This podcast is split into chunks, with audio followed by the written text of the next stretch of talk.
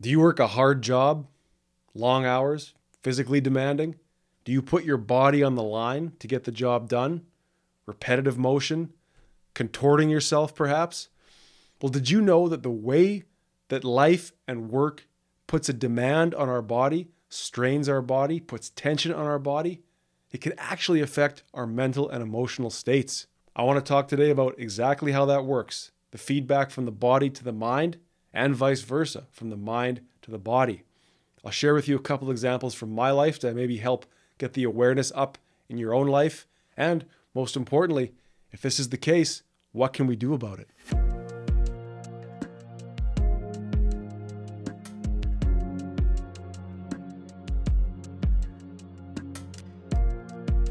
So, as I've mentioned before, that when I'm not doing the podcast, I work in video production, usually as a camera operator. So, you know, you've seen us running around with the big camera mounted on our shoulder, whether we're doing news or in my case, it's a lot of live sports. Now, that camera can weigh 40, 50, 60 pounds.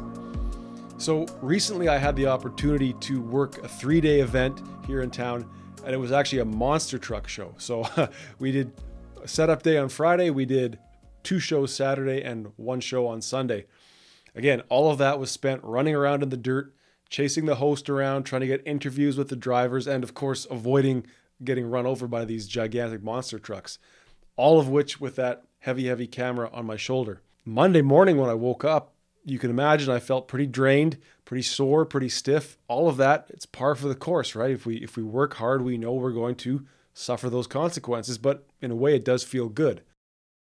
However, as the day persisted, as the day went on, I noticed there was a, a, bad mood developing in me.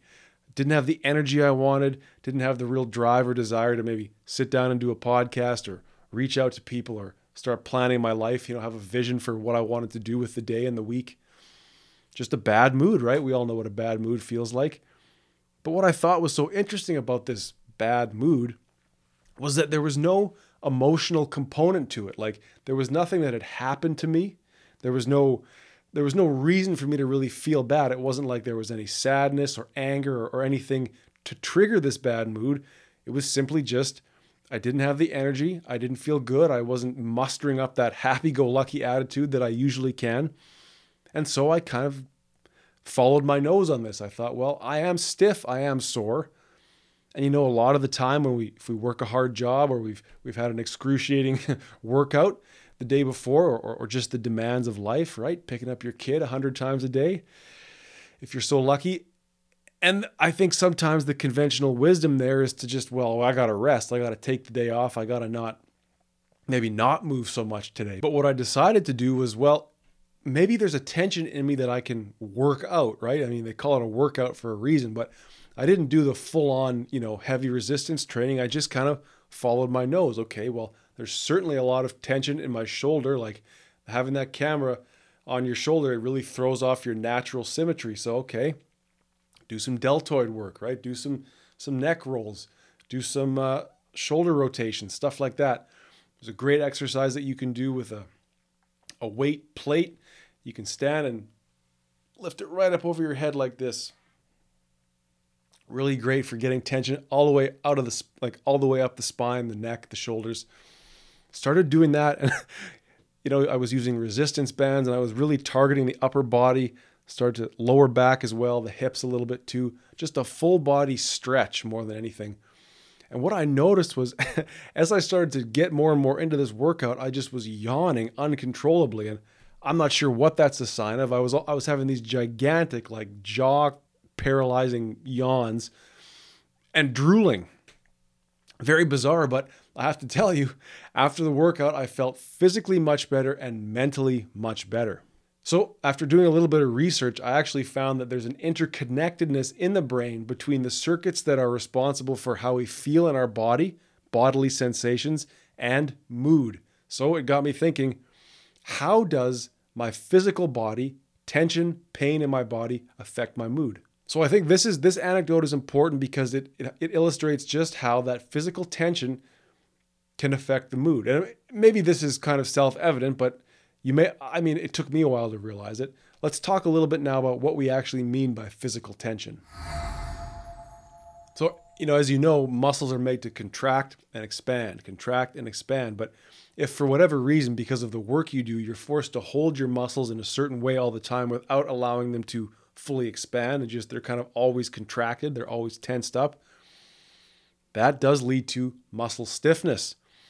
Now, on top of that, and I'm guilty of this as much as anybody, poor posture, or if the work that you're doing demands poor posture. I, I knew somebody that worked for years uh, in like a customer service at a desk, and they were where they sat and where they always had to be reaching, they were totally extending their lower back all the time, putting tension on that lower back just as a it was necessary to do the work, but it led to a lot of lower back issues. Like I say, I'm as guilty of it as anybody, but sometimes, you know, the chin starts to go down, the eyes go down, the head goes with it, the shoulders come in, the back rounds. It's a it's a mess and it's just it's not a great way to be.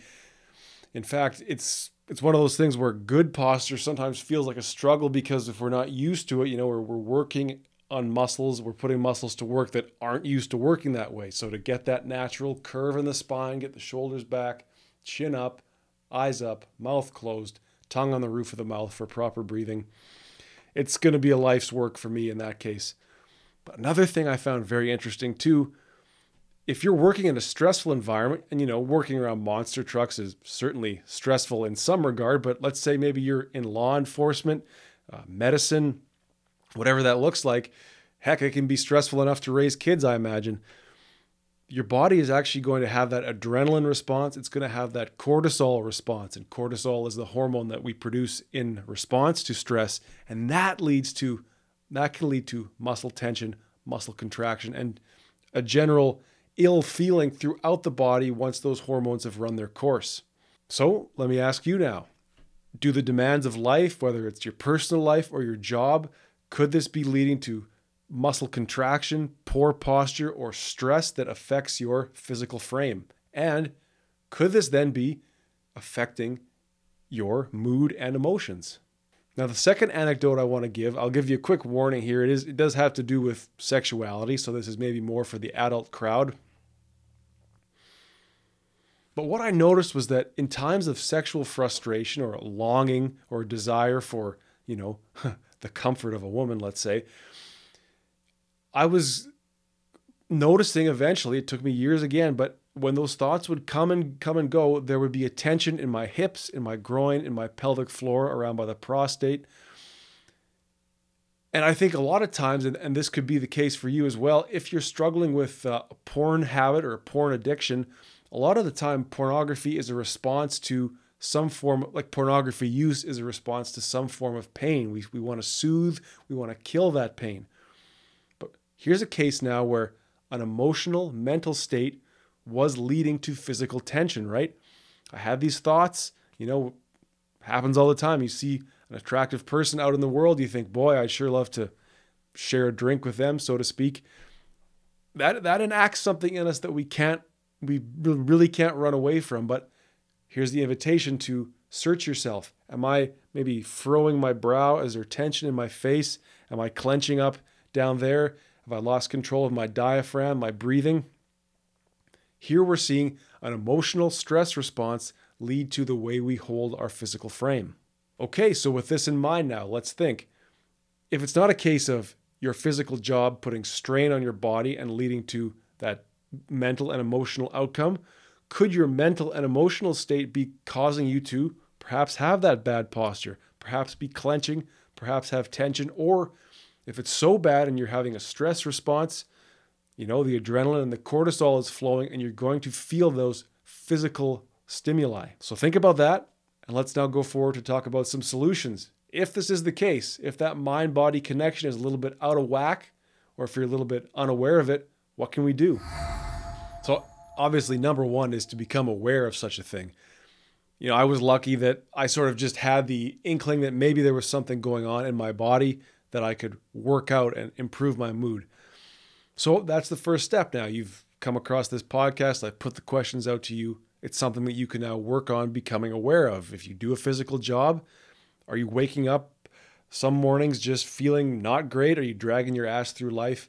Could you maybe use a good stretch before you get to work? So that awareness then can fold into or lead to, let's say, planning. It's like, okay, now I know. My job beats the hell out of me.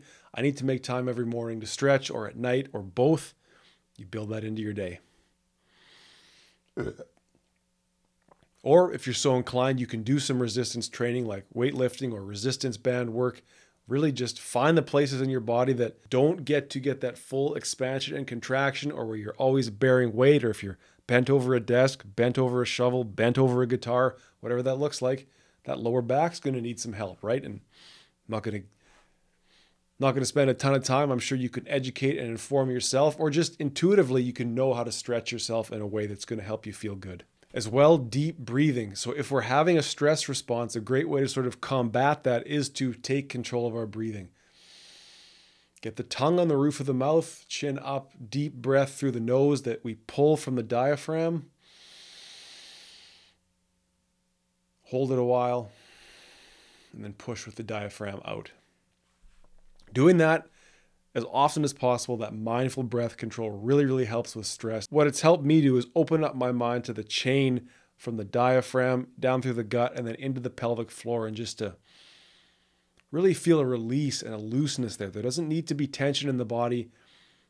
I mean, sometimes there does, sometimes there doesn't. As often as possible, especially if your mood is telling you this, seek out that tension in your mind and use breathing when you expand the muscles, contract the diaphragm to exhale, you can start to become more in tune with the way stress sits in your body and how breath can help us alleviate that. And breathing, of course, leads to this general practice of what we call mindfulness, right? We're taking mindful control of our breath, but now we're actually going to be mindful of how we feel in our body. How is my posture right now? Where's my chin? Where are my eyes? Where's my tongue? Where are my shoulders? How am I sitting? How am I standing? How's my spine? All of these questions that yeah, life gets busy, no doubt. Things take our attention away, but if our mood starts to go down, if our mood starts to tell us that something is wrong, even when supposedly or seemingly nothing may be that wrong, let's come home to the body and see what it's doing or what we're doing with it. And so, like I say, if it's physical tension that's leading to a bad mood, in a way that's kind of easy. We can just target that physical tension, stretching, breathing, lifting, working out, doing resistance training, walking, all those things, letting the body naturally expand and contract if we've been kind of holding it in a way or stressing it in a way that it's sort of pent up.